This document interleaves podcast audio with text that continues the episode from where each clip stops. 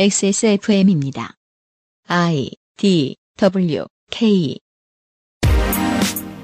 그 아실의 유승균 PD입니다. 지난주에 미처 말씀을 못 드렸네요. 이번 방송은 지난 9월 말에 녹음됐습니다. 이미 지나간 앞으로 한동안 마주치지 않을 국가적 재난에 대한 논평 인 줄만 알았을 때요. 22년 11월 마지막 주말에 그것은 알기 싫답니다.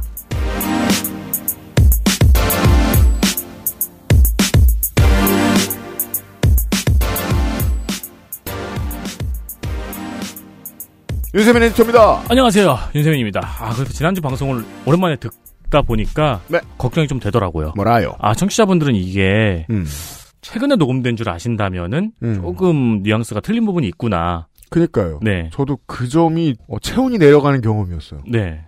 녹음해놓고 꺼내려고 보니까 사회가 너무 달라져 있는 거예요. 그렇죠. 하나의 이슈가 뒤덮을 수밖에 없는 상황이 되어버린 거예요. 음, 예. 우린 지나간 걸 정리했거든요, 그때. 맞습니다. 네. 그래서 걱정스러운 마음으로 편집을 했는데 아마 마음이 복잡합니다. 그렇습니다. 아마 이제 네티즌 님도 음. 그런 오류를 좀 느끼고 있지 않을까. 음. 네, 그런 생각도 들고요. 아무튼 잠시 후에 네티즌 일고 다시 만나보시죠. 11월의 주말은 김효원 이야기입니다. 광고 나가기 전에 의사소통을 좀 하겠습니다. 금주의 의사소통. 김해담 씨가 국정감사 기록실 교육위 편을 듣다가 여러 가지 생각이 들어 메일을 보냅니다. 제 안사람은 사서 교사입니다. 너무한 거 아니에요? 직업이 사서인데 무슨 안사람이래. 아, 도서관 안에 늘 있으니까. 음, 그렇죠. 오케이. 어, 그럽시다. 이분은 바깥에 일을 하시나 보구나. 그렇죠. 뭐 풋볼 선수라든가. 아, 그렇죠. 그렇습니다. 법적 충원율이 17%인 그 사서교사요. 원래 대학 도서관에서 근무하다가 임용시험 치고 임용된 지 3년 됐네요. 3년간 많은 일이 있었습니다. 교감의 행정미숙으로 1년간 교육청과 경력 인정 투쟁을 했었고, 아, 채용됐는데 채용 안 된 것처럼 됐었군요. 음, 수업 시수 문제와 교과 비교과로 나뉘어진 교사들 간의 문제 등. 올해는 저희 지역 사서교사 선발 인원이 빵명이라고 해서 걱정입니다. 이상 사서교사와 함께 사는 사람의 넋두리였습니다. 독감이 유행이라네요. 감기 조심하세요. 네. 김혜담 씨. 저도 남편이 사서 선생님이면 이런 걱정할 것 같습니다. 네, 네. 그 외에도 그 국정감사 기록실 듣고 이런저런 얘기 보내주신 많은 분들에게 감사를 드립니다. 다만 내년에 할 수 있을지 모르겠습니다. 가장 조용한 네. 게릴라들인데 뭐가요? 사서 교사들이요. 그죠? 네. 네. 사회의 가장 조용한 게릴라들. 은근슬쩍 찔러넣는 빨간 책들. 이게 인류의 몇 안 남은 기초복지일지도 몰라요. 맞습니다. 그 행정조직으로서의 국가는 다른 어떤 것보다도 다른 모든 문화 콘텐츠는 자본이 누리게 해주는데 책만큼은 공짜로 지급하려고 엄청 애쓰죠. 음, 음, 그렇죠. 네. 네. 그큰 저작권 문제가 있음에도 불구하고, 음. 네. 그래서 사서는 마지막 게릴라 역할을 충실히 수행하고 있습니다. 오늘도. 전국에 이제 방송을 들으시는 사서 여러분들은 네. 라스트 게릴라라고 타투 한번 해보세요. 좋습니다. 생각만 해도 멋있잖아요. 사서 선생님들을 위한 그것은 알기 싫답니다. 그것은 알기 싫다는 고전의 재발견 평산네이처 진경옥 피부 개선에 도움을 줄 수도 있는 큐비엔 콜라겐 두유는 원래 이 맛 온두유 많이 다른 토마토맛 토망고에서 도와주고 있습니다. XSFM입니다. 네, 진경옥 팀장입니다. 저희 엄마요? 진 경자 옥자요. 충성 병장 진경옥 세상의 모든 경옥을 위해 120시간 진하게 다렸습니다. 활력 있는 사람들의 이름 진경옥 평산네이처. 콩도 첨가물도 모두 국산. 두유는 원래 이 맛. 온두유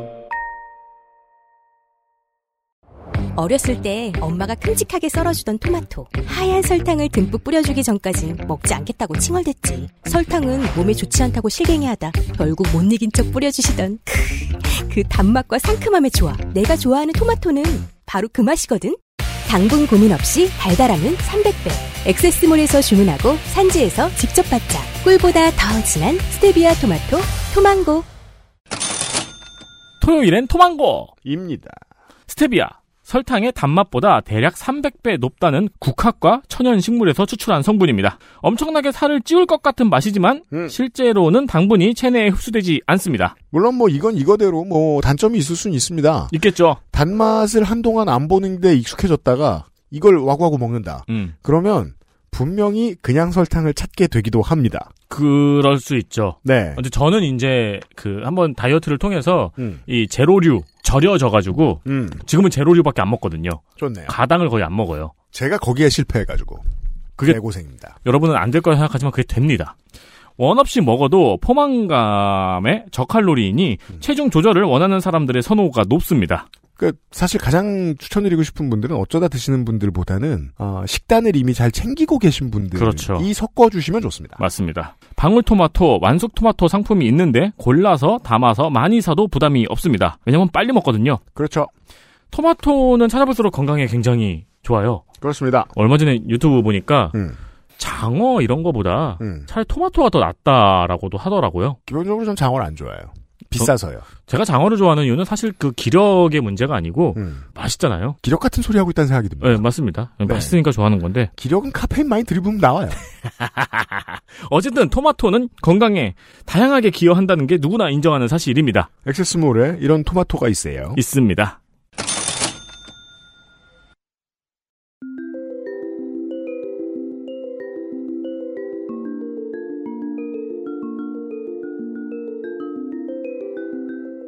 알았던 듯 몰랐던 르포.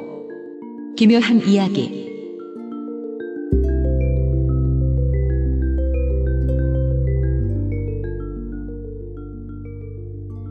오늘도 네티즌 일군인과 함께합니다. 예, 안녕하십니까? 우리는 지난 시간에 요런 이해를 했습니다. 대한민국의 대통령이 헌정사 이후 가장 일본의 행정 패턴과 결이 잘 맞는 사람은 아닐까. 현재 네.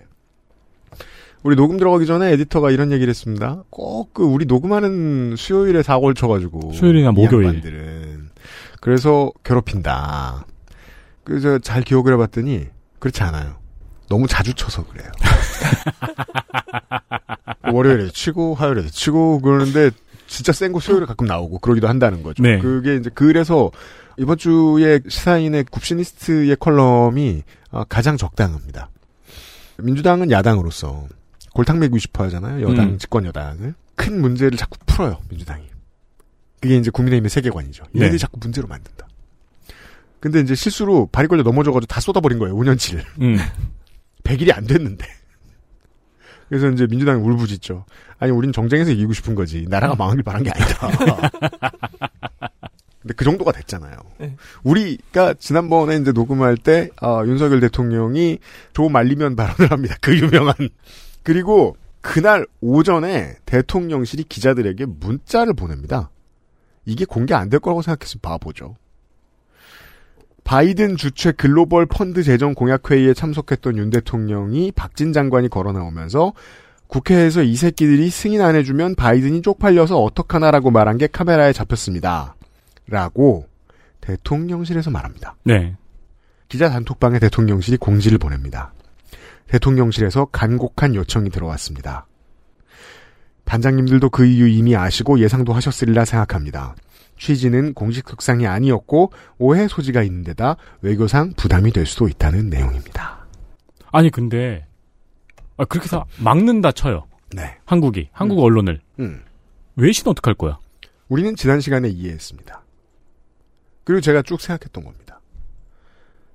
손바닥으로 해를 가리는 습관이 있어요. 우리나라 정치 세력과 언론이. 그 습관이 삐져나온 거죠. 네. 이 패턴은 우리가 지난 시간에 네티즌 일군님과 이야기를 나눈 일본의 행정 습관 아닐까? 라는 생각이 듭니다. 그리고 나서 그의 해명이 어쩔 수 없이 국내 야당 말한 거다. 그 너무 웃기지 않아요? 네. 요렇게 지난 시간을 정리할 수 있겠습니다. 이런 식으로 일하는 사람들이 팬데믹을 맞이했다. 그렇죠. 네. 요코하마 항에 떠있던 다이아몬드 프린세스를 보지 않으면 없는 걸로 할 수 있는. 음.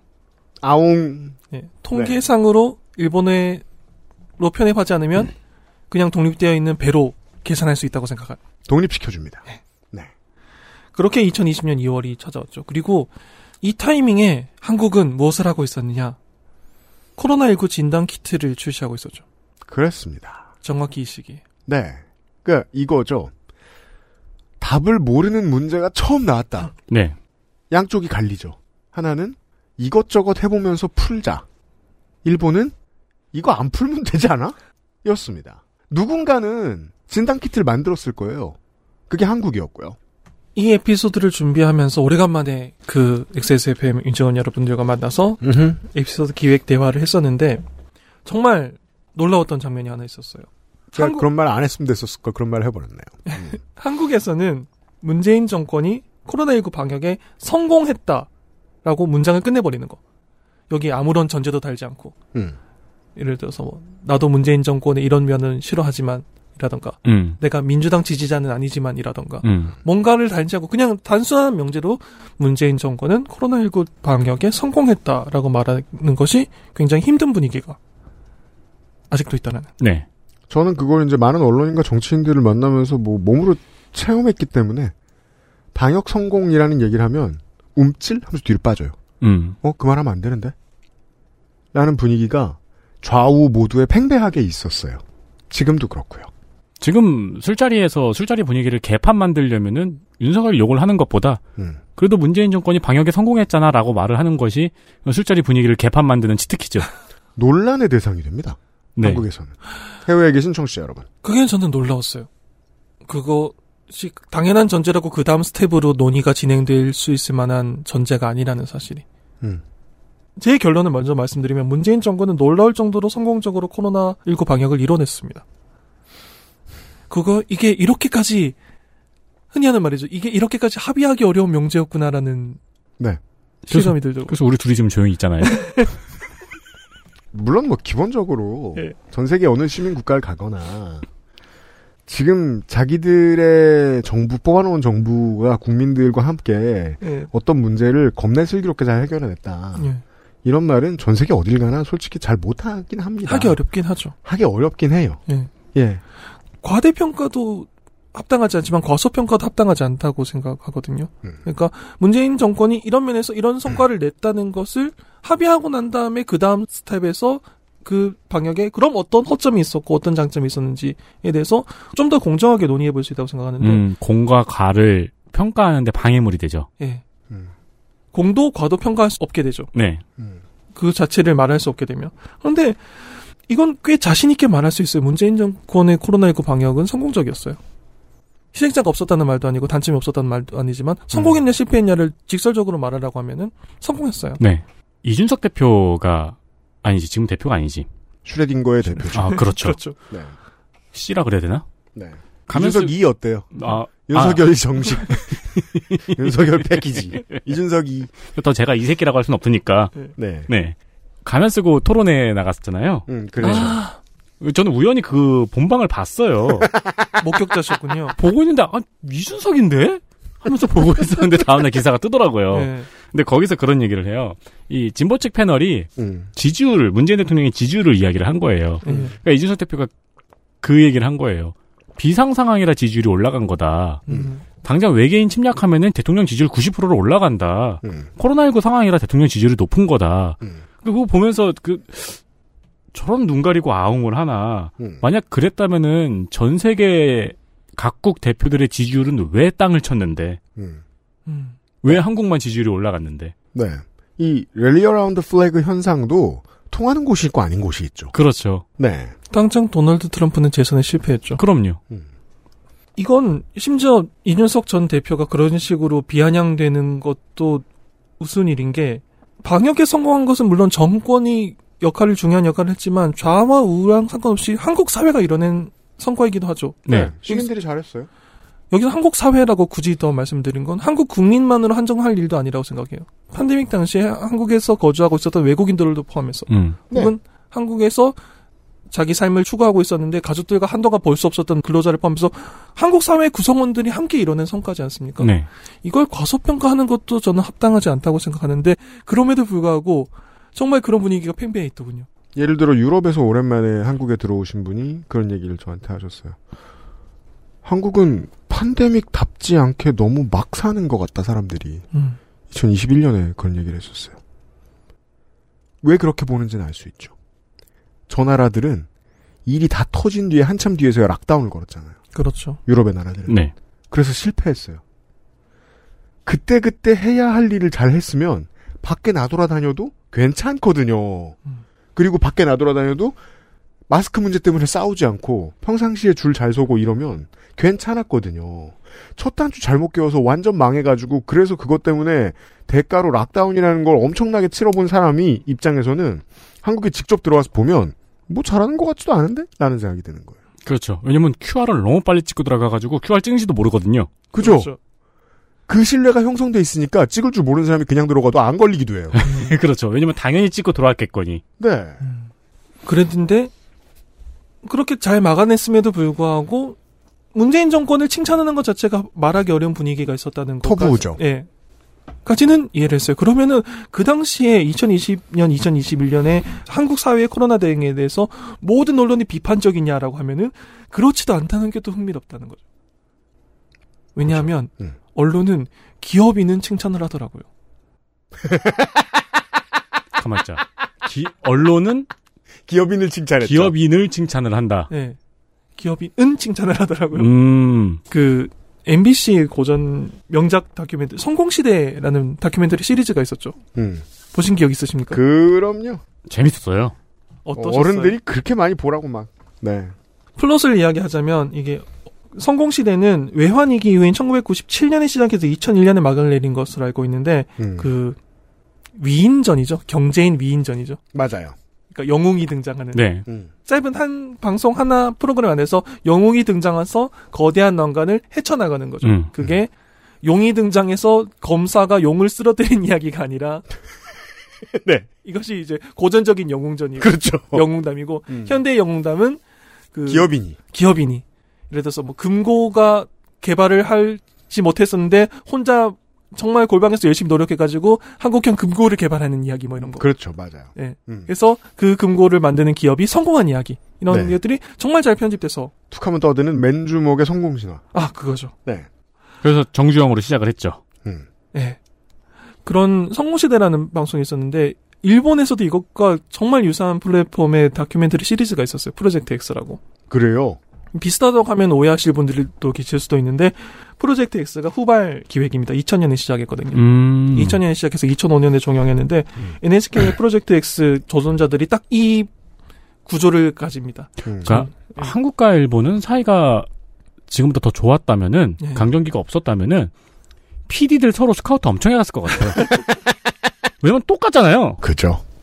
프로젝트 X가 딱 이거예요. 일본도 국산 여객기를 만들어 보고 싶다. 일본도 이제 우리 엔진으로 비행기를 날려보겠다. 음. 그런 식의 이제 과제가 맨 처음에 주어지고 난 다음에 그걸 하기 위해서 맨주먹 성공 신화들이 그렇죠. 네. 모험에서 미션을 이제 이루어낸 네. 성공한 기업가들 얘기. 한국의 보수 언론이 코로나19 진단 키트 개발한 기업인들을 보도하는 게 딱 이 성공 시대 필로 보도를 했더라고요. 자, 골라주신 기사는 네. 2020년 12월에 나온 동아일보죠? 네. 동아일보의 아티클입니다. 시젠에 대한 사실상 홍보자료급입니다. 2주 만에 키트 개발, 기술 내공의 힘, 속도 정확성, 편리함 갖춘 K방역 주역. 이러고 이제 코로나 진단 키트를 개발한 회사를 쪽쪽 빨아주는 기사입니다.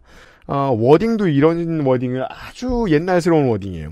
1월 말 한겨울에 따뜻한 밥 한 끼 먹을 수 없어 이틀 동안 라면으로 때웠습니다. 라면도 따뜻한데. 힘들고 졸리지만 서로 웃으며 바쁘게 움직이는 팀원들을 보며 신뢰를 확인했습니다. blah blah.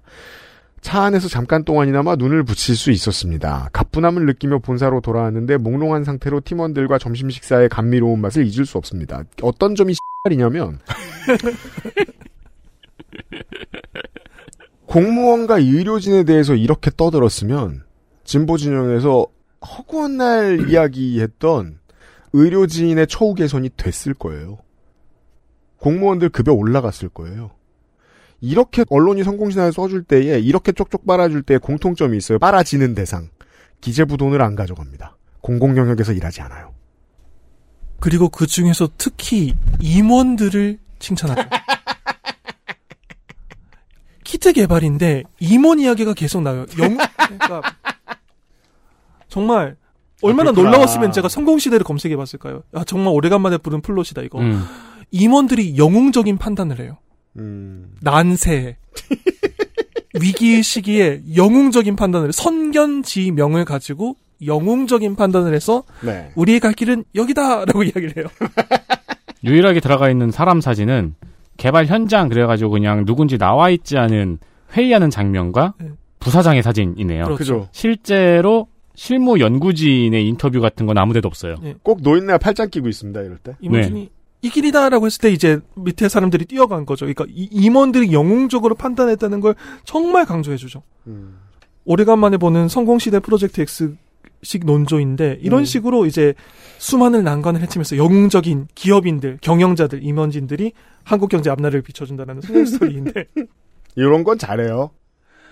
이 스토리를 봤을 때 동시기에 문재인 정부의 방역을 보도한 것과 같은 언론사인가라는 의심이 들 정도잖아요. 그렇죠. 비슷한 시기에 동아일보는 백신 안 들어온다고 울부짖다가 백신 무섭다고 울부짖던 일을 열심히 했었으니까요.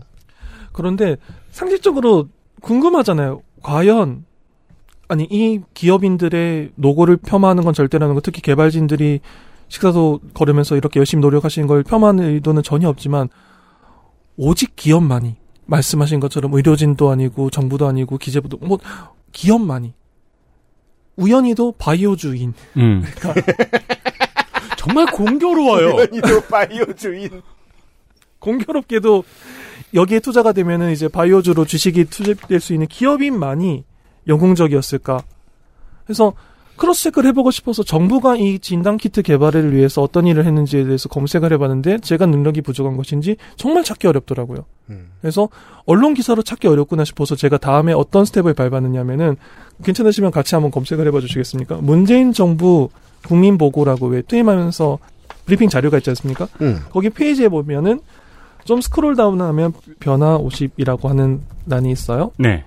변화 50 플러스. 예. 거기에 한국판 유대 아래에 보면은 선진국 도약 그다음에 코로나 19가 나와요. 음. 코로나 19의 K 방역 주인공이라는 아티클이 있습니다. 네. 여기 아티클이 여러 개가 나오는데 글 순서 중에서 세계가 놀란 K 코로나 진단 비밀은 서울역 회동이라는 기사가 있어요. 간단한 글입니다. 설 연휴가 끝나던 2020년 1월 27일 서울역 회동은 국내 코로나19 진단 키트 개발의 시작점이라 할 수 있습니다. 질병관리본부와 대한진단검사의학회 국내 민간 시약 개발업체 들은 이날 서울역 역산의 한 회의실에 모였습니다. 진단 시약 개발이 시급한 과제임을 인지한 보건당국이 설 연휴를 마치고 상경하는 기업인들과 회의를 하기 위해 서울역에 회의 장소를 잡은 것입니다. 이 자리에서 질병관리본부는 엄중한 코로나19 상황을 설명하며 긴급 사용 승인 계획과 함께 민간 개발 업체에는 진단 시약 개발을, 학계에는 객관적인 검증과 지원을 요청했습니다. 위해 질병관리본부는 그동안 자체 개발한 코로나19 진단검사법을 업계에 공개했고 국립보건연구원은 국내 연구소, 의대, 민간기관 등의 코로나19 바이러스를 제공했습니다. 이는 민간 기업들이 진단 키트를 개발하고 성능을 높이는 데 결정적 역할을 하게 됩니다. 그리고 일주일 만인 2월 4일 국내 1호 코로나19 진단 시약에 대한 긴급 승인이 이루어졌습니다. 즉 동아일보가 아까 이야기한 성공시대 조 여기에 배경에는 정부가 있었다는 거예요? 근데 상식적으로 당연하지 않나요? 아니면 그 업체가 어떻게 코로나19 바이러스를 확보할 수 있죠? 일본도 할 수 있지 않았겠느냐는 전제를 가지고 생각을 해보자고요. 예. 만약에 다이아몬드 프린세스호에 대한 박해를 하지 않았다면 한편으로 이야기하면은 요때 또 등장을 한 사람이 오세훈 서울시장이에요. 네. 후보 시절에 공약으로 내들었던 게 자가진단 키트 사용을 도입을 함으로써 거리두기 낮추고 영업 시간을 늘리겠다. 음. 자영업자들의 표를 얻기 위한 이야기였는데 이 시즌이 자가진단 키트가 아직까지 완전히 개발되지 않은 시즌이었어요. 그렇죠. 그때 이미 정부에서 자가진단 키트 개발 발주를 낸 네. 상황이었죠. 음. 그리고 발주를 내고 긴급하게 자가진단 키트를 개발을 하고 정부는 승인을 했어요. 음, 그래서 그 공을 이상하게 우선 서울시장이 가지고 갔어요. 음. 정치의 재밌는 점입니다. 네. 그렇게 가져갈 때는 또 오세훈 서울시장의 공은 인정을 해주는군요. 어, 그건 그 언론에서 인정을 언론에서 하니까요. 인정을 하니까요. 타이밍 장사죠. 아까 함께 본 동아일보의 기사에는 전혀 언급되지 않았던. 근데 상식적으로 누가 봐도 그 기사를 읽으면서 생각을 해보면 질병관리본부가 주도적으로 움직이지 않았는데 기업만으로 이걸 할 수 있는 일인가? 음. 정부가 컨택하지 않고. 근데 문재인 정권 국민보고를 보면은 질병관리본부가 이 시기에 이미 자체 개발한 코로나19 진단법을 업계에 공개했고 이- 이미 이때 정부가 갖고 있던 노하우가 민간 기업에 공개된 순간이 있었죠. 네. 국- 국내 연구소 의대 민간 기관에 코로나19 바이러스를 제공했고 음. 관이 주도한 면이 분명히 있었어요. 그런데 이거를 찾아보는 게 정말 정말 어려워요. 청와대의 공식 유튜브 페이지와 그 대통령 기록관의 공식 대통령 기록물에서는 찾아볼 수 있어요. 그런데 언론이 이 서울역 회동, 이 서울역 회동은 분명히 문재인 대통령의 홍보를 담당했던 사람들에서 보도하기 좋으라고 만들어둔 단어였을 거예요. 그렇죠. 진단 키트 개발에서 서울역 회동이라는 것이 중요한 터닝 포인트였다. 음. 이것을 사람들에게 알려달라는 것이 분명히 전제가 되어 있었어요. 음. 이스루페스는 받아들여지지 않았죠. 언론이 절대로 안 받아서줬죠. 서울역 회동이라는 단어를. 아주 어색하실 겁니다. 이게 이제 또 일본 이야기를 더 넘어가겠습니다만 안에서 볼 때 하나도 본 적 없는 얘기죠. 바깥에서 볼 때도 보기 쉽지 않지만 그래도 그나마 보셨는데 관이 주도한다라는 말에 어폐가 있다 하더라도 관이 깊숙이 개입하지 않고서는 이렇게 빨리 진단 키트가 개발되고 승인될 수 없어요. 동아일보의 기사에는 이렇게 표현이 되어 있습니다. 1월 27일 질병관리본부는 시젠을 비롯한 국내 체외 진단 기업체들을 소집해 이틀 후인 1월 29일 코로나19 진단 제품에 대한 1차 허가 접수를 받겠다고 공지했다. 이틀이라는 짧은 기한 내에 완제품의 스펙과 임상 개시에 필요한 서류들을 모두 제출하라는 통보였다. 질병관리본부가 검체 샘플 등을 모두 관리하고 있었던 만큼 제공했죠. 임상에 진입하고 제품 인허가를 빠른 속도로 받아내려면 정부 요구 사항에 맞춰야만 했다. 안 맞추면 어떡할 건데요. 정부는 대마왕처럼 표현이 되어 있네요. 그렇죠. 그러네요. 그러니까 정부의 핍박을 이겨내고 회사를 성공시킨 사람들인 것처럼 묘사했어요. 음. 이게 성공시대 중요한 플롯이죠. 이제 기업인 임원진이 영웅인 거예요. 칼을 든 기사인 거죠. 그 웃긴 게 그랬으면 왜 전 세계에서 우리나라가 제일 먼저가 됐느냐는 질문에 답할 수 없기도 하거니와. 예. 그리고 그때에 그렇게 해서 며칠을 밤새서 맞췄어요. 음. 맞췄어야죠. 급했으니까. 그 대가로 이 회사는 매출 1조 3천억의 회사가 됩니다. 순이익만 5천억이 넘어요. 이걸 굳이 이렇게 잡지 않아도 됐을 일이지 않습니까?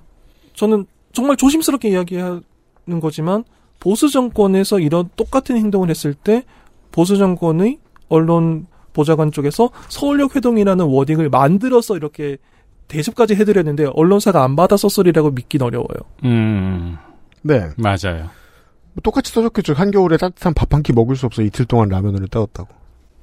그런데 문재인 정권이 했- 똑같은 행동을 했을 때 서울역 회동이라는 이 만들어진 워딩은 스루되어 버리고 아무도 받아쳐주지 않고 기업인들은 코로나19라는 재난과도 싸우고 무능한 문재인 정부와도 싸워야 했어요. 재밌어요. 국뽕 이렇게 좋아하는 나라가. 네. 네. 문재인 정부가 힘을 합쳐서 코로나19라는 재난과 싸워도 되잖아요. 그런다고 기업인이 선한 역이 아니게 되나요? 아니 그리고 안 합치면 싸울 수 없어요. 당연하죠. 네.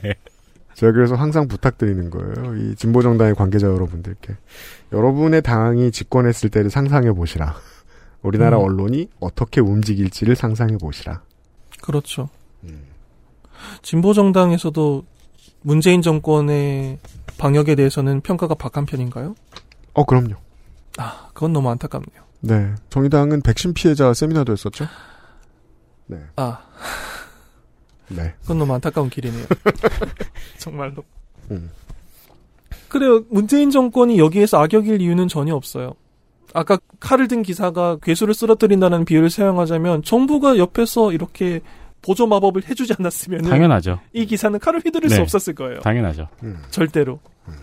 같은 편으로 묘사될 수 있는데 기업인이 무능한 정부와 코로나 양자와 싸워서 이겨낸 성공 스토리로 언론을 만들고 싶었을 거예요. 보수 언론은 문재인 정권은 실패해야 하니까 실패해야 하고 기업인은 성공해야 하니까 성공해야 하고 가능하면 바이오주로 주식 투자가 유도되면 좋고 그렇죠. 네. 밖에서 보이면 잘 보이는 이 한 줄로 우리나라 사회를 정리하는 게 쉽지가 않습니다, 국내에서는. 그렇기 때문에 기업인들이 이렇게 홀로 영웅이 되어야 되기 때문에 문재인 정권은 이제 경제 발전을 가로막아 줘야죠. 걸림돌이 되어야 되죠. 네.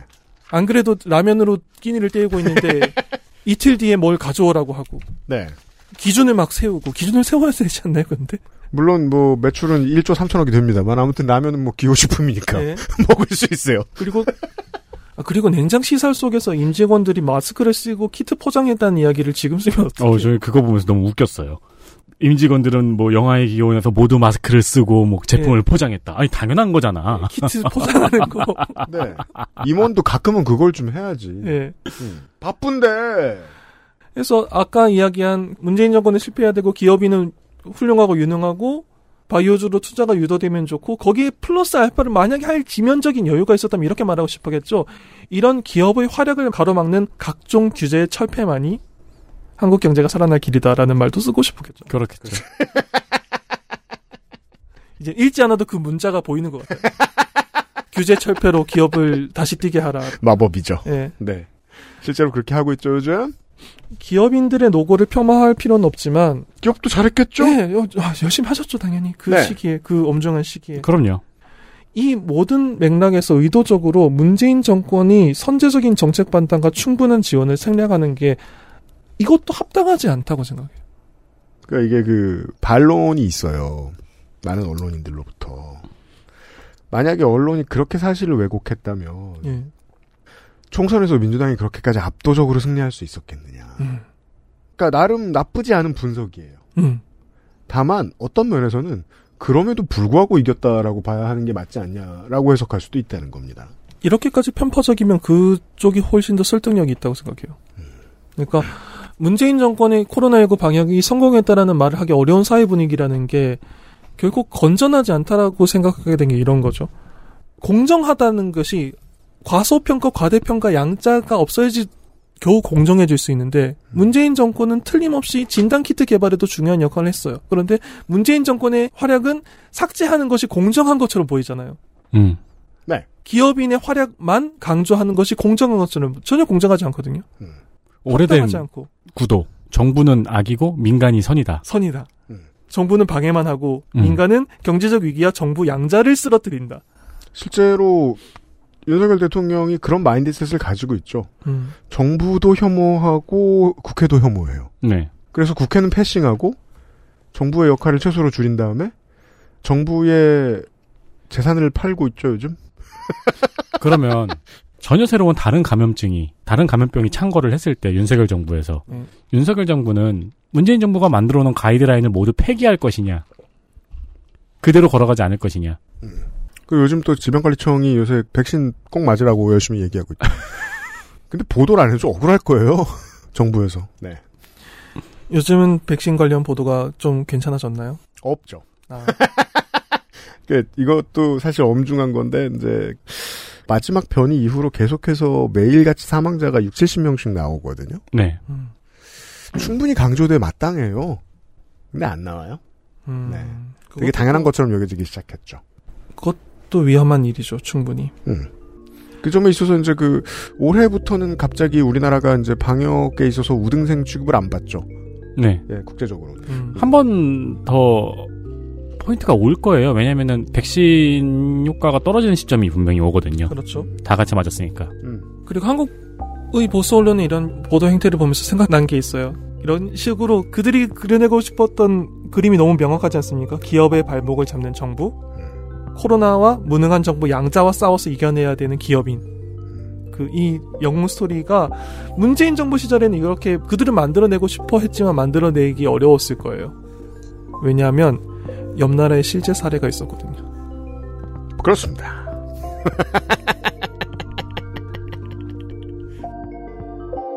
XSFM입니다.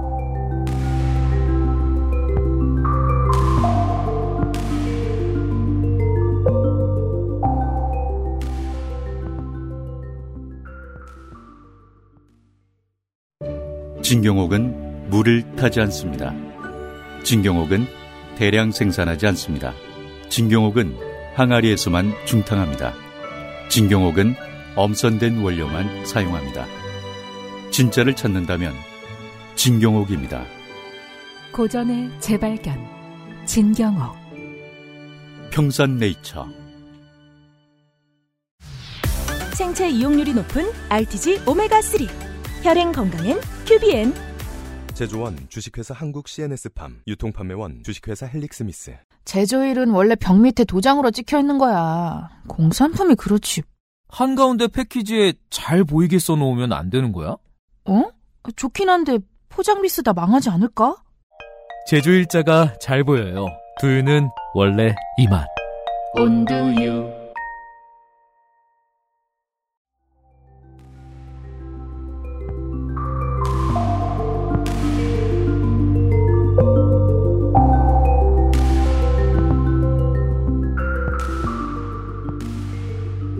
광고를 듣고 돌아왔습니다. 이 거리가 참 좋은 것 같아요. 도쿄에서 한반도의 거리. 음. 잘 보여요, 아주. 네. 아주 잘 보입니다. 그리고 이제 그, 일본 사회 내부를 들여다볼 수 있는 약간의 해안만 있다면, 이 페어를 같이 비교해보기도 참 좋습니다. 음. 일본도 선진국이고, 훌륭한 기업들이 많은데, 정부가 어떤 이니셔티브를 주면 일본 기업도 코로나19를 물리치는데 큰 역할을 했을 거예요. 예. 했으면 않습니다. 저희가 알았을 거예요. 예. 왜냐하면 조선일보, 동아일보가 쉬지 않고 떠들었을 테니까 아니, 동아일보가. 제약업계 강대국 아닌가요? 어, 굉장하죠. 근데 한 마디 못 들어봤어요. 네. 자, 우리가 냈던 전제대로라면 그 다음 질문 이렇게 가야죠. 정부가 이니셔티브로 뭘 했길래 그 나라는 아주 중요한 움직임이 있었죠. 제 손에 있는 무언가입니다.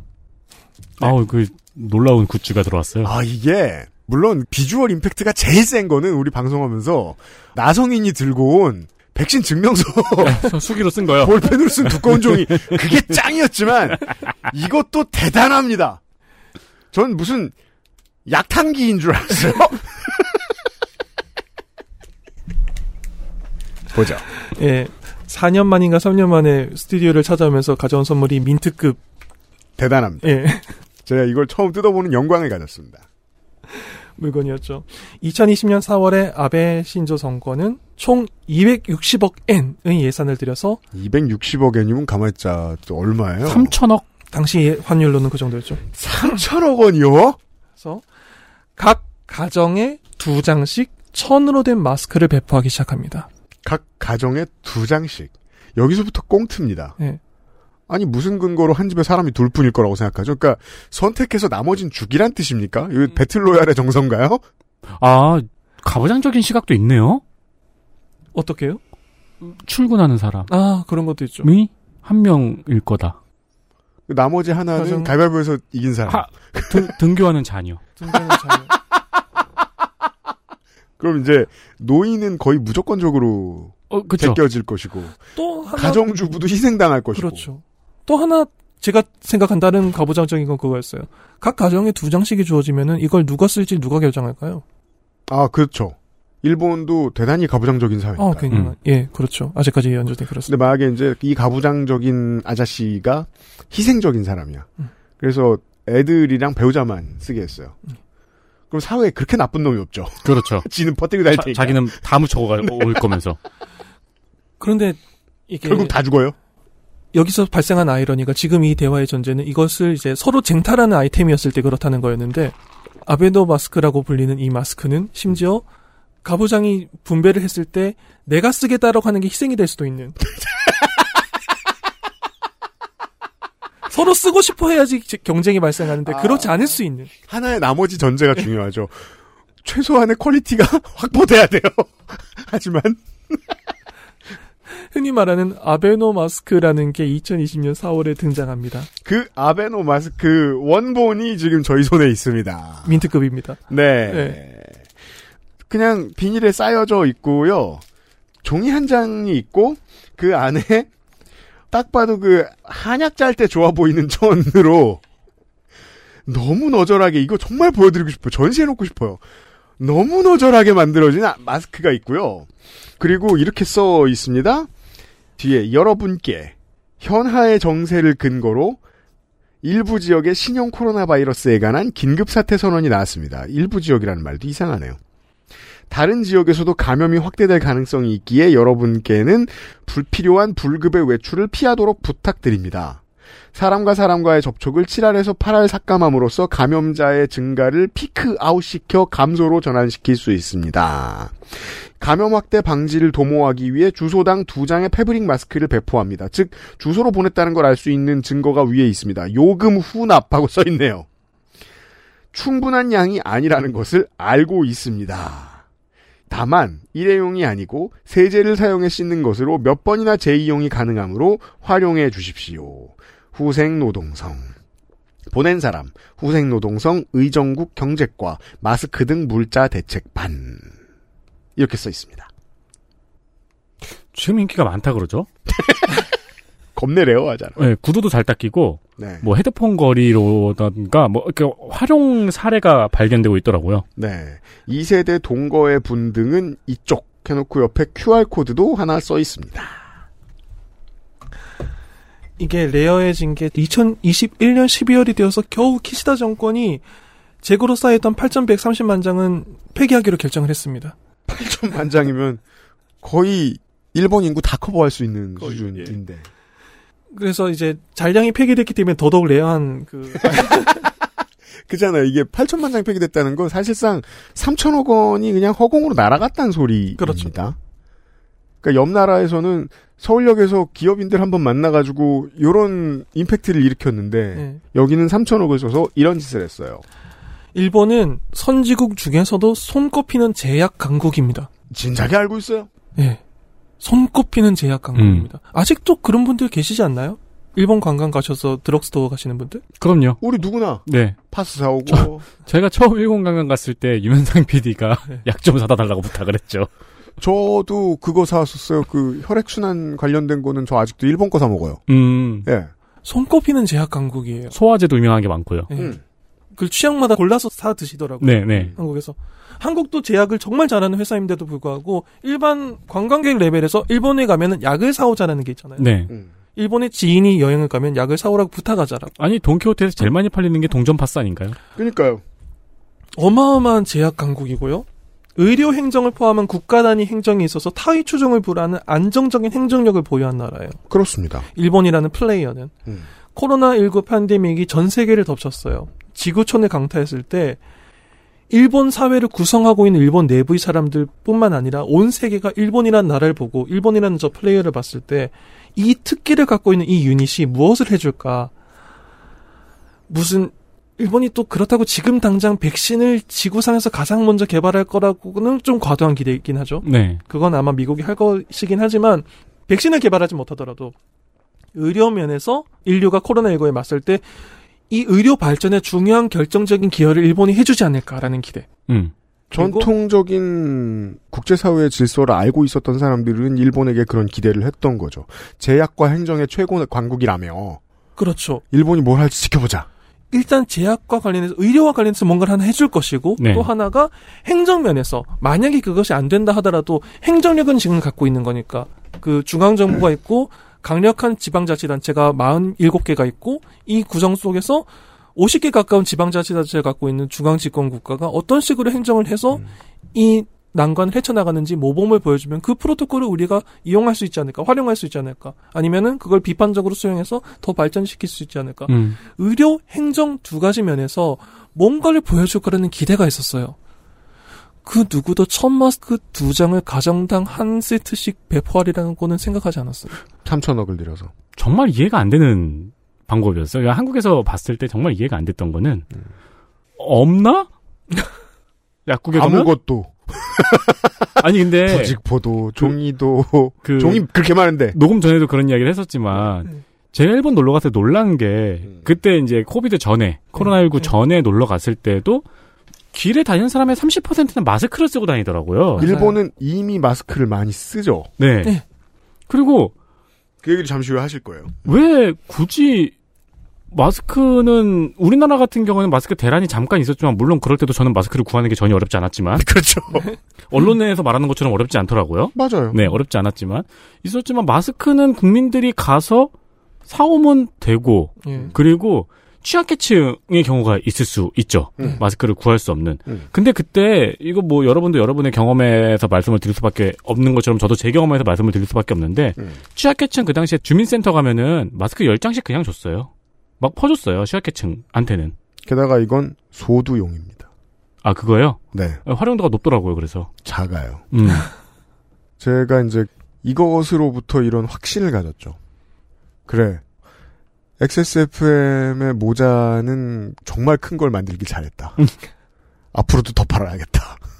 아니 호리의 신당이라는 당은 무슨 당이길래 네. 후보가 아베 마스크로 브레이저를 차고 나왔나요? 아, 저 그거 예전에 본 적 있어요. 예, 그런 일이 있었죠. 네, 아무튼. 온 국민 아베노 마스크.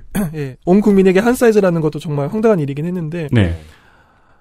문재인 정권의 방역이 성공했다라는 말을 하는 게 어려운 분위기가 있었다는 이야기보다는 조금 강도는 약하지만 아베노 마스크에 관해서 이게 너무 밈화되다 보니까 음. 너무 이걸 가지고 이렇게 웃고 이야기하는 게 너무 흔해지다 보니까 혹은 일본에서는 그거에 대해서 지금 조금 분위기가 조금 다를 수는 있는데 이건 정말 진지하게 말하고 싶어요. 아베노 마스크는 실패한 정책이에요. 이거 전시하고 싶어요, 진짜 어딘가에. 너무 보여드리고 싶어요.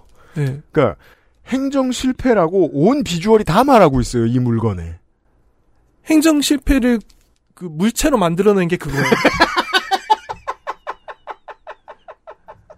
그게 가장 critical한 장면이 아베가 아베노 마스크를 착용했던 장면이었어요. 안 어울리죠. 너무 작아서. 네. 그래서 몇 달 있다가 아베도 큰 마스크를 썼죠. 아베 마스크 네. 쓰죠. 이렇게 가려지잖아요. 음. 네, 세탁에서 여러 번 쓰라고 했는데 세탁에서 여러 번 썼을 경우에 이 정도면 안 써도 된다는 타이밍에 안 쓰기 시작하더라고요. 그래서 아 노력했구나 싶었는데. 그리고 세탁에서 여러 번 쓰면 안 된다고 이미 네. 여러 번 이야기를 했고요. 한국은 처음부터 그 얘기를 했잖아요. 네. 그냥 버려라. 버려라. 네. 첫 마스크는 안 좋다. 네. 아베노 마스크가 실패한 정책이라는 이야기를 정면으로 했어야 되는데 그게 일본 내에서도 조금 부족하긴 했죠. 아무래도 그렇습니까? 공정론이 있었고. 아베노 마스크는 정말이지 실패한 정책이었습니다. 음. 우선 다각도로 실패했는데 우선 방역에 전혀 도움이 안 되었어요. 그렇잖아요. 이거 쓰고 다니면 걸려요, 이거. 한 가지 효과가 있다면은 숭숭 뚫려. 네.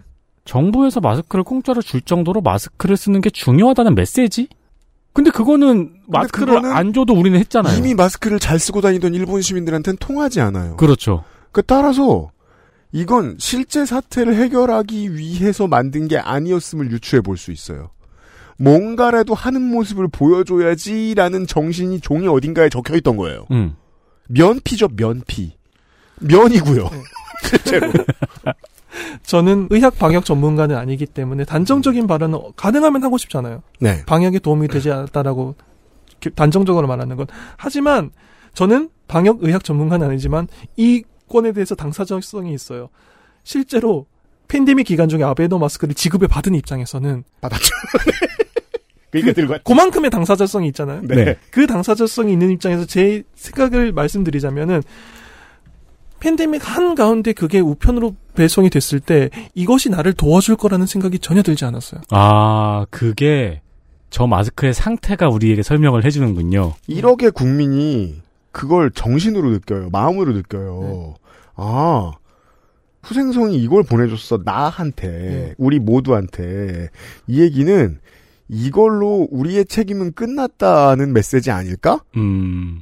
우리는 즉 처음부터 끝까지 책임 안 지겠다는 메시지 아닐까? 라는 느낌이 너무 많이 드는 거예요. 이 비주얼은 그걸 설명해요. 그리고 저 마스크의 민트급인 상태는 지금 우리 앞에 있는 저 마스크를 받은 당사자가 안 썼다는 걸 증명하죠. 그렇죠. 이거 여러분 언제 보실 수 있냐면 그 집안에 누구 돌아가셨을 때 수위 보다 조금 성긴 재질입니다.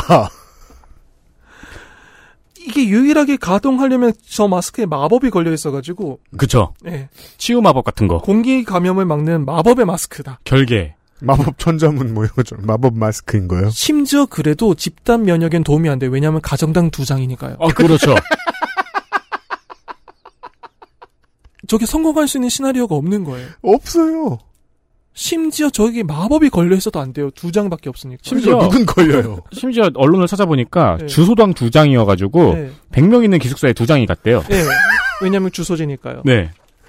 야. 왜냐하면 행정은 우편으로 하는 거거든요. 그리고 그 행정을 디자인하는 건 정치입니다.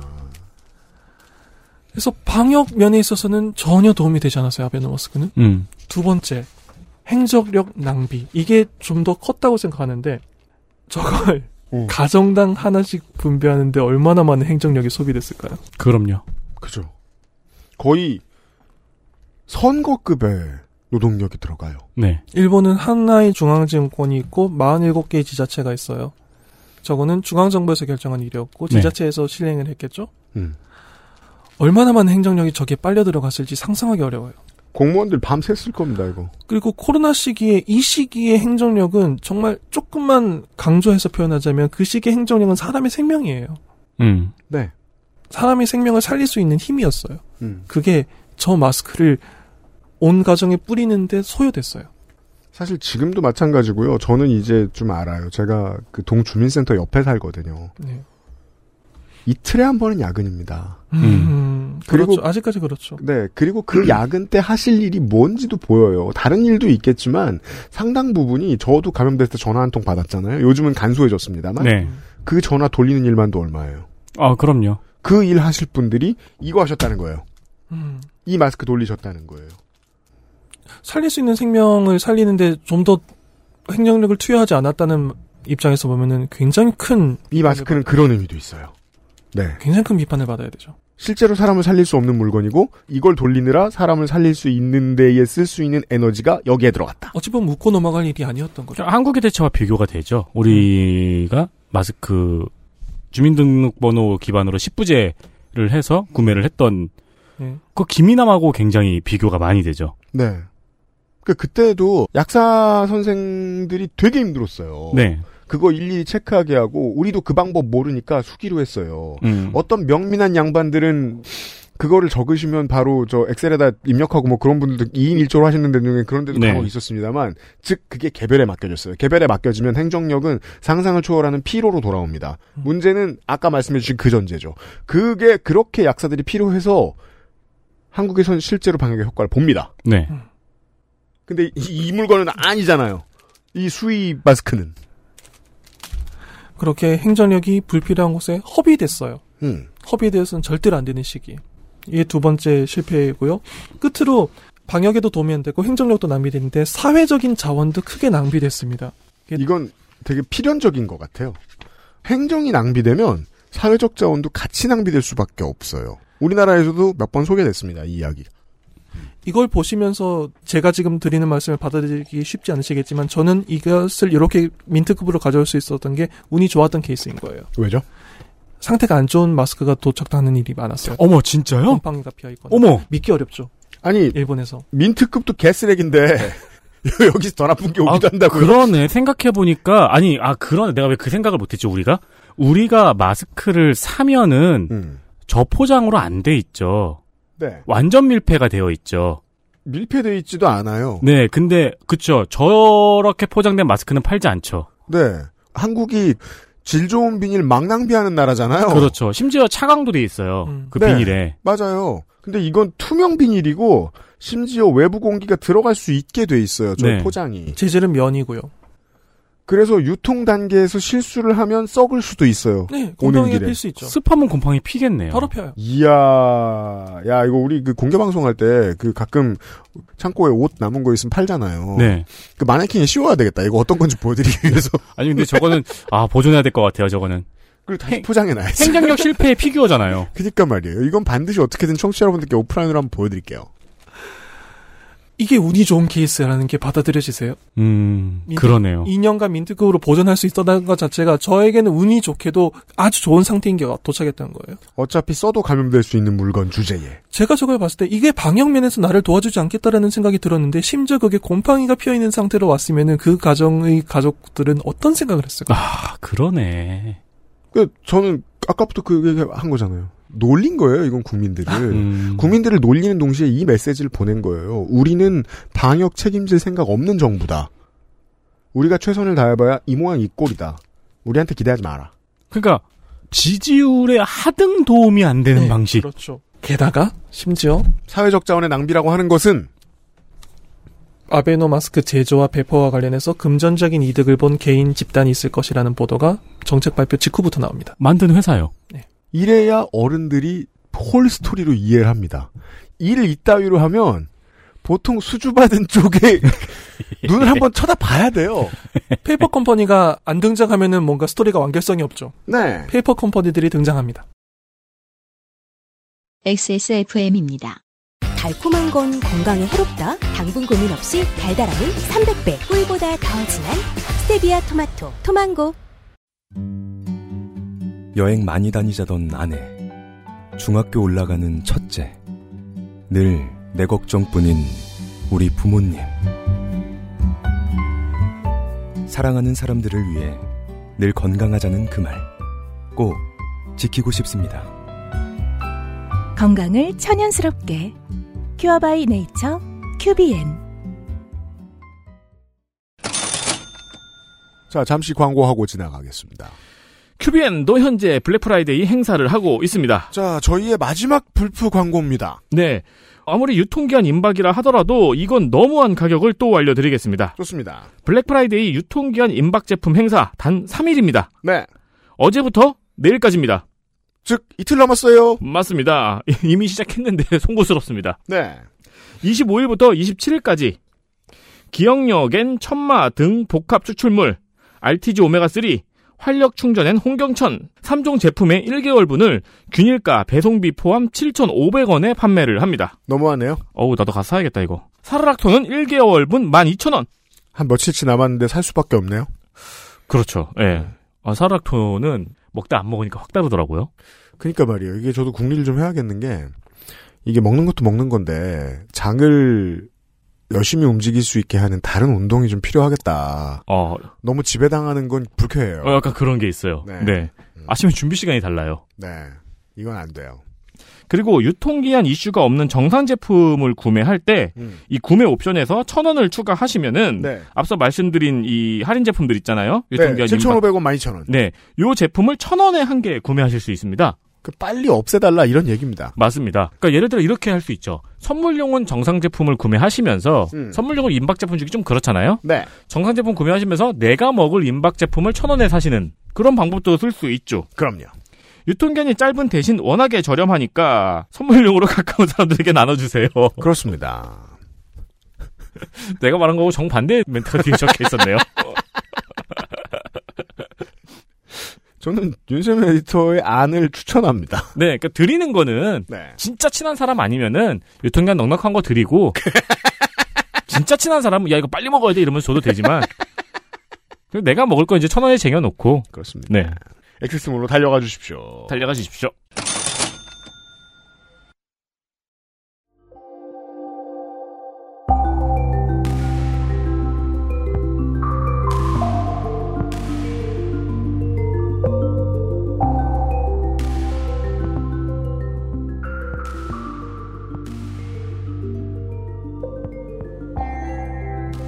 이게 보도가 나왔다는 것 자체가 어마어마한 사회적인 낭비였어요. 왜 기자들이 아베노 마스크 그거 이 페이퍼 컴퍼니 진짜 실사주가 누군지를 쫓아다니고 있어야 되냐고요. 팬데믹 음. 한가운데인데. 그죠. 이게 또 배포되고 얼마 안 돼서 그 보도가 나왔죠. 예. 예. 부당한 이, 이 쓰레기를 만들고 부당한 이득을 취하는 업체가 있다. 예. 근데 그건 페이퍼 컴퍼니다. 예. 물론 아까도 잠깐 이야기가 나왔습니다만 아베 신조 전 총리가 그렇게 이제 사망하고 이제는 뭐, 뭐, 국장을 치르네 마네 이거 가지고 시끄러운 때입니다, 일본은. 지금 국장을 이야기하고 있는 이 단계에서 아베노 마스크와 관련해서 이득을 본 페이퍼 컴퍼니가 아베 신조 총리와 얼마나 가까웠는지를 철저하게 추궁하는 거는 당분간 힘들 수도 있어요. 시간을 좀 기다려야 될 거예요. 네. 용의자 혹은 참고인이 사망했잖아요? 예. 하지만 그걸 차치하더라도 팬데믹 한가운데서 이런 보도가 나온 것 자체가 사회 전반의 신뢰 하락이 지대한 영향을 미쳤어요. 지금 어떤 가정은 곰팡이가 핀 거, 어떤 가정은 그나마 상태가 좋은 천 마스크가 도착했는데 이걸 만드는 과정에서 페이퍼 컴퍼니가 끼어 있었다. 오간 돈이 상상을 초월한다. 게다가 전액 세금이다. 이걸 쓰고 회사나 학교에 가서 놀림 당하는데. 학교에서 놀림을 당하기도 쉽지 않았어요. 왜요? 어떤 그 특정 지자체에서 학교에서 자녀들이 학교에 등교할 때는 정부에서 지급한 마스크를 착용시켜서 등교시켜 주세요라고 안내문이 나온 적이 있어요. oh my God. 아, 그러면 페이... 두 장밖에 안 오는데 두 장 중에 하나의 용도를 정해줘 버려. 그 페이퍼 컴퍼니도 재밌네요. 일본 전역에 마스크를 돌렸는데 직원이 다섯 명이었네요. 뭔가 음. 재미있는 스토리죠. 그리고 사장은 창가학회 소속이네요. 창가. 그렇지 않으면은 심심하죠. 음. 남녀 호랭계. 또 다른 회사는 꽃을 취급하는 회사였네요. 네. 아, 초중고생한테는 학교를 통해서 마스크를 배부한다? 음, 네, 강제로 씌울 생각도 있었던 거예요. 아직까지 그 생각이 있는 거죠. 학생들이 등교했을 때 누구는 팬시하고 비싸 보이는 마스크를 하고 누구는 그렇지 않은 마스크를 하는 게 교육상 좋지 않다는 생각. 그렇다고 다 감염될 필요는 없습니다만. 뭔가 기준이 있으면 좋은데 그 기준이 정부가 나눠준 거면은 누구도 반론을 제기하지 않을 거라고 생각한 학교 담당자가 그렇게 가정통신문을 썼다가 어마어마하게 비판을 음. 받았어요. 어마어마하게 비판을 받은 것 중에 하나가 정말 너무나도 직설적인 반론이었죠. 자녀가 셋이면 어떻게 합니까? 음, 음. 가정당 둘이거든요. 맞아요. 자, 우리는 이제 신고지라에 등장한 종이의 힘이 잘못 발현되었을 때의 상황을 지금 계속 구경하고 있어요. 이런 사회적인 논란들이 사회적인 피로도를 어마어마하게 상승시켰어요. 그랬겠습니다. 그건 밖에서 봤을 때는 안 보이죠. 사회적 피로도. 아베노마스크를 이야기할 때 한국에서 이야기를 할 때 일본보다 좀 더 마음 편히 웃으실 수 있죠. 전 뭐 웃죠. 예, 조금 더 마음 편히 웃으실 수 있을 거예요. 한국에서는 재밌게 웃었죠. 예. 네. 그런데 이게 하- 일본 사회에 줬던 사회적인 피로도라는 거는 예, 외부에서 보기에는 상상하기 어렵 치욕스럽죠. 심각했어요, 정말로. 네. 아, 정부가 여기까지 간 거란. 정치의 실패잖아요. 이것이 바로. 그리고 저 마스크가 상징하고 있는 게 또 하나 더 있다고 저는 생각하는데 아까 그 진단 키트 이야기가 나왔을 때 음. 그 코로나와 함께 무- 기업인이 무너뜨려야 하는 적인 문재인 정권이 음. 그 악역답게 quest를 주잖아요. 이틀 안에 이거에 맞춰 와라라고. 음. 그렇죠. 기업에게 시련을. 그게 왜 시련인지 모르겠는데. 네. 그런데 거기서 중요한 시사점인데 이- 우리가 지금 이야기하고 있는 이 모든 것이 방역이지 않습니까? 그러면은 과학적으로 이 정도가 되었을 때 이만큼의 효과가 있을 것이다라는 게 통계상으로 드러난 규격이라는 게 있어야 되잖아요. 네. 아베노 마스크가 일본 사회에 끼친 악영향이 아주 많은데 그 중에 아주 중요한 것 하나가 저 마스크가 저렇게 전 가정에 배포되고 난 다음부터 코로나19를 좀 더 효과적으로 막기 위해서 좀 더 규격에 맞는 좀 더 훌륭한 좀 더 성능이 좋은 마스크라는 걸 공공적인 장소에서 대화하기 정말 어려워져요. 아. 아베노 마스크뿐이 아니고 마스크가 본의 아니게 기준이 돼 버리셨어요. 한국에서 검색 조금만 해도 나오잖아요. 무슨 무슨 규격 이런 거 있잖아요. 네. 98. 예, 지금 말씀하신 네. 그런 거요. 한국에서는 그냥 이제 앞에 KF도 떼고 말하죠. 80짜리, 95짜리. 그렇게 네. 알파벳 몇 개랑 그 숫자 두 개 정도로 지어진 규격을 몇 개 이야기 하시잖아요. 상식이 되었잖아요. 네. 이 규격이 맞으면 비말이 어떻게 되기 때문에 좀 더 효과가 있고 이 규격에 맞지 않으면은 좀더 이만큼의 효과는 기대하기 어려울 수도 있다. 하지만 없는 것보다 나을 거다. 그러니까. 실제로 그 공장들 코로나 직후로 그냥 공장에 뭐 OEM 공장에 머물러 있던 회사들이 브랜드 만들고 매출 엄청 뛰어가지고 지금 큰 맞습니다. 회사가 된 경우들이 되게 많아요. 네. 그리고 아침에 가정에서 어, 쉽게 나오는 대화예요.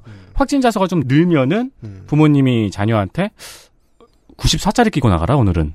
답답해도. 그거 써 음. 라면서. 네. 제가 그 얘기를 이제 가장 이제 사례답게 해주셨던 곳이 이제 29데이즈였었는데 만드는 공장이 같은 공장들이에요. 주로. 이었죠. 같은 펄프여서. 예. 근데 그 중에 몇 개가 대형 마스크 회사로 성장해버린 거예요. 아, 그래서 29데이즈가 고생을 좀 했겠죠. 음. 예, 맞는 OEM 공장 찾느라고 자기들 기준에 맞는. 실제로 그렇게 기업도 잘 됐고 사람들은 방역의 효과를 누렸다니까요. 한국은 아베노 마스크가 있었다면 만약에 한국도 그런 마스크를 만들었다면 정부가 그러지 못했겠죠. 그런 말을 하기 굉장히 어려워져요. 일단 방송 패널들이 그 말 할 수가 없어요. 음. 지금 말씀하신 아, 그렇구나. 90 몇이라고 하시죠? 94? 그런 기준이 있잖아요. 네. 그런 기준을 누가 방송 패널에 말해요? 누가 봐도 그 기준에 아베노 마스크가 도달하지 않잖아요. 심지어 수치화할 수 없잖아요. 예. 그러면 정부가 행정에 실패했다는 걸 그 말을 하는 순간 모든 사람 인정하고 가야 되는 거예요. 그렇죠. 또 그건 못해요. 일본이 분위기상. 마스크의 규격에 관해서 심도 있는 대화를 나누기가 정말 어려워져요. 어, 엉망인 게 규격이 됐으니까. 야 이게 한국하고의 그 사회 분위기상의 가장 큰 차이랄까요?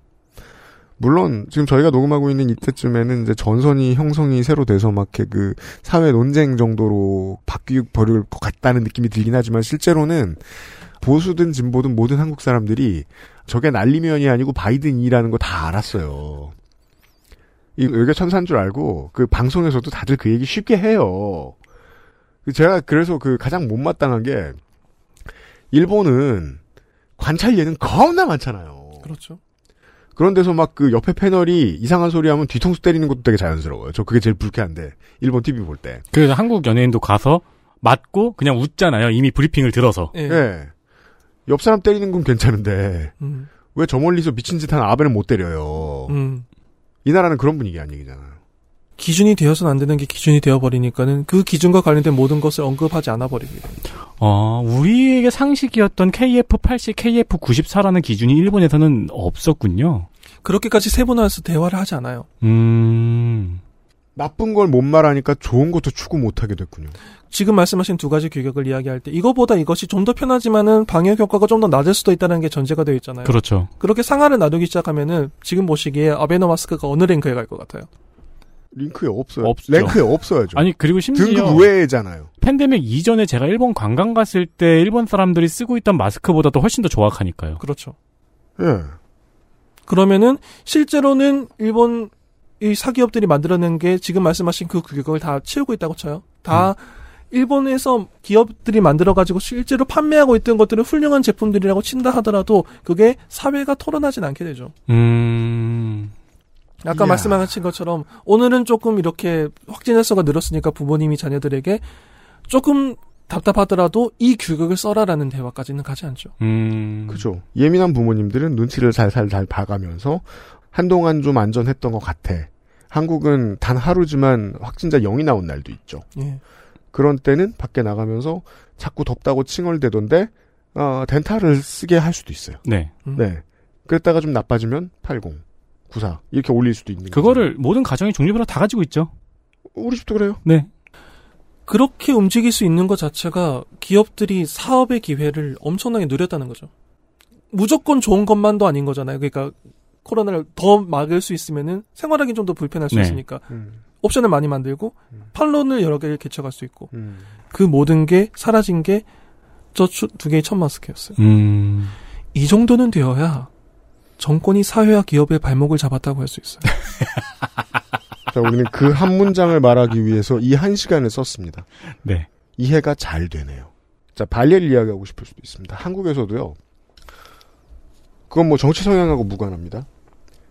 마스크를 쓴다 안 쓴다의 구분만 있으신 분들도 많아요. 아, 맞아요. 예. 그건 전 세계 어딜 가나 다 마찬가지인 것 같더라고요. 그런 분은 주로 덴탈 씁니다. 왜냐면 50개 묶음이고 싸거든요. 맞아요. 저도 20년엔 덴탈 샀습니다. 회사에 그따 둘 필요가 있을 것 같아가지고. 그때 거 아직 쌓여 있습니다. 아니 그리고 사무실에. 확실히 94를 오래 쓰고 하루 종일 쓰고 그러면 약간 어지럼증 같은 것도 있고 그래서 네. 네.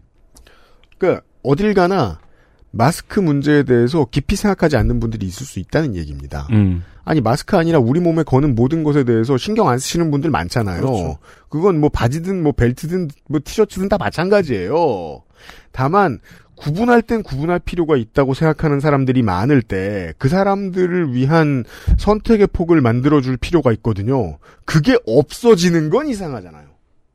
그러니까 온 국민이 다 똑같은 마크 주커버그 티셔츠를 입을 수는 없잖아요. 음. 그렇죠. 1억 장을 만들었다고 해도 주커버그 옷 티셔츠를 돌릴 필요는 없다는 거야. 왜냐하면 사람들의 눈이 낮아져 버려. 네. 기준이 낮아지거나 기준을 없애버리는 거는 정말 대부분의 경우에서 위험하지만 그것이 방역과 관련되면 치명적이죠. 네. 아, 우리가 되게 당연하게 생각했네요. 이렇게 해서 그 이면은 못 봤습니다. 아베노 마스크를 통해서 사람들이 방역을 말할 수 없는 상황을 만들고 동시에 기업의 발목도 잡았다. 방역의 질도 낮추고 되게 여러 가지를 했네요. 네. 기껏해야 한창 팬데믹 심할 때는 마스크를 두 겹으로 쓰라 세 겹으로 써라 정도의 아나운스가 나온 적이 있는데 그게 과학적으로 해결책이 될 수 있다고 하더라도 그때 정말로 기업의 발목을 잡게 되는 거죠. 기술 개발이라는 게 없어져 버리니까요. 아까부터 말씀하신 덴탈이라는 게 이제 그런 규격을 말한 것 같은데 그런 음. 걸 이제 두 장 써라 세 장 써라 같은 어나운스가 나온다던가 그렇죠. 사회와 기업의 발목을 잡은 거예요. 3년 걸리더라고요, 한국에서. 뭐가요? 마스크가 색깔이 입혀지고 고급화되는 게. 아 그죠? 패셔너블해지는 거예요. 네. 네, 그래서 저도 요즘은 오프 화이트 색깔을 쓰고 다닙니다. 네. 이게 처음에는 그냥 하얀색 마스크를 사람들이 사서 쓰는 것만으로 급급했는데 이 팬데믹 3년차 되니까 기업들이 고급화를 하더라고요. 그것도 이제 중요한 다음 스테이지 네. 사업 기회가 된 거죠. 다시 한번 장사의 계기로 오, 오늘 시간을 마무리를 하겠습니다. 모자는 또 나옵니다. XSFM 모자는. 휴지가 제일 많이 팔렸습니다. 네. 이 휴지를 제일 많이 팔 겁니다, 이번에도. 제일 많이 찍을 겁니다. 이 사이즈를 가장 반겨했던 건 일단 유명상 PD는 이해를 못하고 저랑 안승준 군, 안승준 군이 너무 좋아했죠. 네. 지금도 쓰고 다닙니다. 휴지 사이즈. 음. 하나 더 주려고 남은 거. 안승준 군과 저의 공통된 고민들이 있기 때문에 마스크에 대해서도 마찬가지였습니다. 제가 쓰고 있는 걸 보고 안승준 군이 오랫동안 궁금해했습니다. 야, 너 그거 어디서 샀냐고. 이쁘다. 아니죠. 그렇게 큰거 어디서 샀냐고. 아. 그래서 제가 링크를 세워줬습니다. 이 새끼는 똑같은 물건인데 핑크색을 사오는 거예요. 기업이 다양한 품목을 많이 생산해낼 기회가 된 거죠. 몇 년 지나와서 보니까. 그렇죠. 근데 사람들한테 방역에 대한 의식도 충분히 심어줬는데. 근데 일본에는 그게 없는 거예요. 우리는 핑크색도 안승준 군식의 파스텔 톤 핑크였어요. 우리는 핑크색도 카키색도 오프화이트도 검은색도 KF94다. 네. 라는 기본적인 상식이 있는데 일본은 그게 없다는 거잖아요. 그렇죠. 네, 이거 중탄기. 자, 그런 문제가 있을 줄은 몰랐네요. 이런 한 가지를 증명했습니다. 정치가 못하면 방역도 실패하고 기업도 힘들다. 이보다도 좋은 사례가 없네요. 음. 제가 좀 잘못 얘기한 것 같아요. 그냥 뭐 청취자 여러분들께 간만에 인사하러 들렀다. 왜냐면은 한국하고 일본 사이를 드나들기도 어렵고 많은 분들이 오랫동안 궁금해 하셨으니까. 네. 이 시간을 이용해서 아, 지난 3년을 한 번에 다 정리하고 있습니다. 음, 네. 마지막 시간에 남은 얘기를 해보죠. 저기 제가 네. 헬마우스 시간에 쓰는 skill이거든요. 뭐요? 처음에 막 끼어들어요. 음. 모자라겠다 음. 싶으면 이제 잠깐 조용히 있어요. 네. 근데 이렇게 쓱 보니까 아 3회 짜리네. 그럼 이제 또 끼어들어요. 그죠. 나 한 시간인 줄 알았는데. 밀린 할 얘기가 좀 많았어요. 마지막 시간에 뵙죠. 수고하셨습니다. 감사합니다.